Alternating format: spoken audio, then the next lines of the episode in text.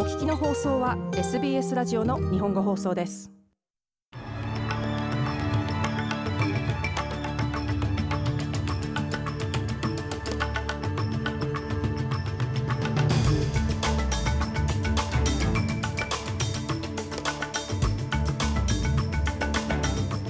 1月24日水曜日午後のニュースをシドニーから大前美がお届けします。度重なるラニーニャ現象による雨の多い天候から今年は通常のブッシュファイアシーズンが予想されます。ロシアによるウクライナ侵攻から6ヶ月。旧ソビエトからの独立記念日でもある今日オーストラリアはウクライナへのサポートを示しました。そしてスポーツ AFL エッセンドンのチーフエグゼクティブであるザビエル・キャンベル氏が辞任し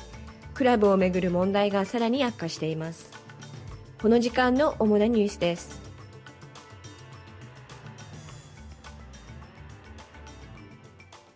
ではニュースを始めます。オーストラリアの気候に関する最新のレポートでは、度重なるラニーニャ現象による雨の多い天候から、ほとんどの地域で通常のブッシュファイアシーズンとなることが予想されます。ナショナルカウンシル・フォー・ファイア・アンド・エマージェンシーによると、ニューサースル州やビクトリア州、クイーンズランド州ではブッシュファイアの可能性が平年より低いことが分かりました。一方で中央オーストラリアの一部と西オーストラリア州北部では平年以上のリスクが予想されています。オーストラリア東部では雨と洪水をもたらすラニーニャ現象が繰り返し発生しており、今年の春も70%の確率で発生すると予想されています。しかし、 National Council for Fire and Emergency のロブ・ウェブ氏は、人々は今からでも bushfire season に向けて準備するべきだと述べています。The seasonal outlook it shows quite varied fire potential. It's obviously been quite wet across most of the country. 季節的な見通しではブッシュファイアの可能性は様々です。全国的にかなり雨が多く観測され、またラニーニャ現象が予測されていることから、ほとんどの地域で通常のファイヤーシーズンが予想されています。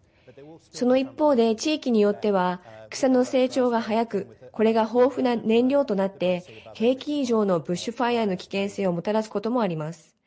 ロボウェブ氏はこのように述べました。今回のブッシュファイアに関する予想は、来週から導入される新しい評価システム、オーストラリアンファイアデンジャーレーティングシステムが使われ、行われました。このシステムは火災モデルの科学的な裏付けと人々に危険を伝える方法を改善するために設計されています。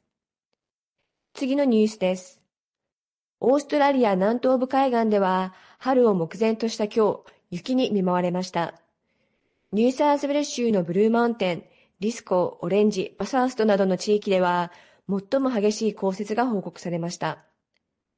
シドニー西部にあるカトゥンバでは氷点下1.5度にまで冷え込みましたが、体感温度はマイナス7度と言われています。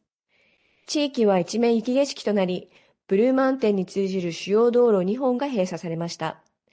州の緊急事態サービス SES によると、主に雨天と暴風雨のため、直近24時間で約14件の救助要請を受けたといいます。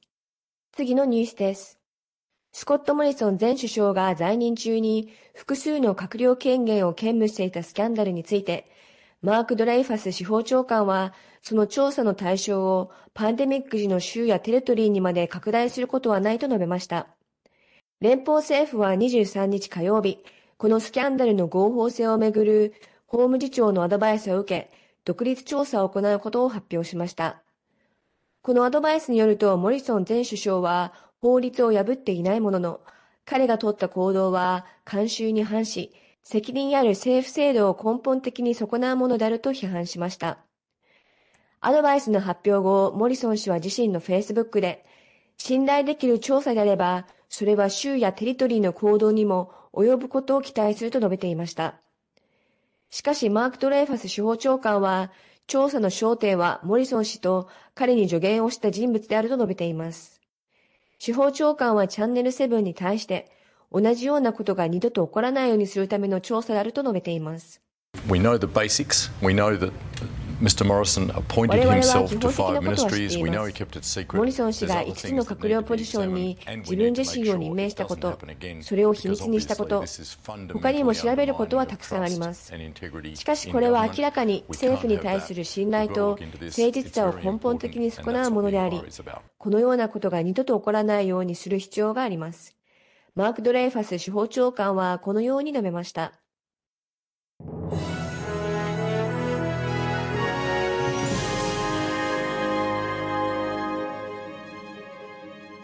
ニュースを続けます。アンソニー・アルバニージ首相は、ロシアの侵攻から6ヶ月を迎え、また31回目の独立記念日となるウクライナの国民に対して、オーストラリアによる支援を再確認しました。アルバニージ首相は声明で、ロシアの残忍な侵略に対するウクライナの抵抗は、民主主義の理想と国境の完全性に対する世界のコミットメントを示すものであると述べました。また首相はウクライナ系オーストラリア人の貢献と、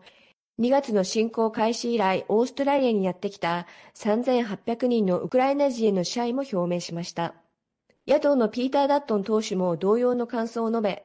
連邦政府に対し、オーストラリアがウクライナ支援の最前線に立ち続けるため、必要なあらゆることを行うよう呼びかけました。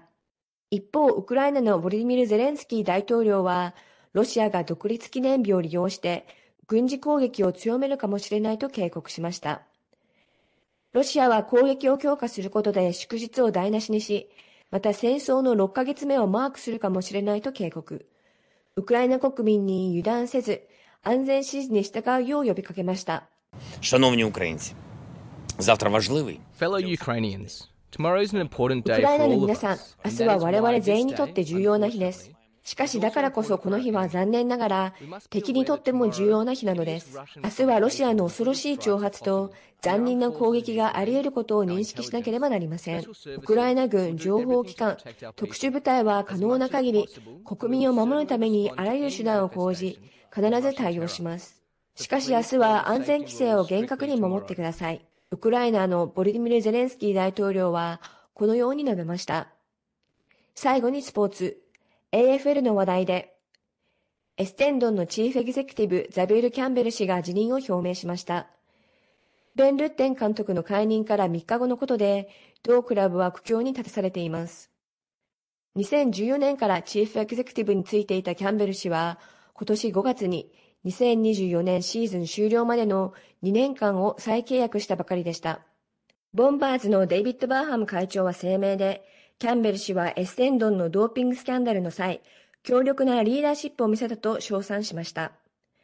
キャンベル氏は分裂しているクラブの団結を呼びかけ、ファイナルの成功、そして最終的にはプレミアシップの獲得に向けて期待を寄せました。以上、8月24日午後のニュースでした。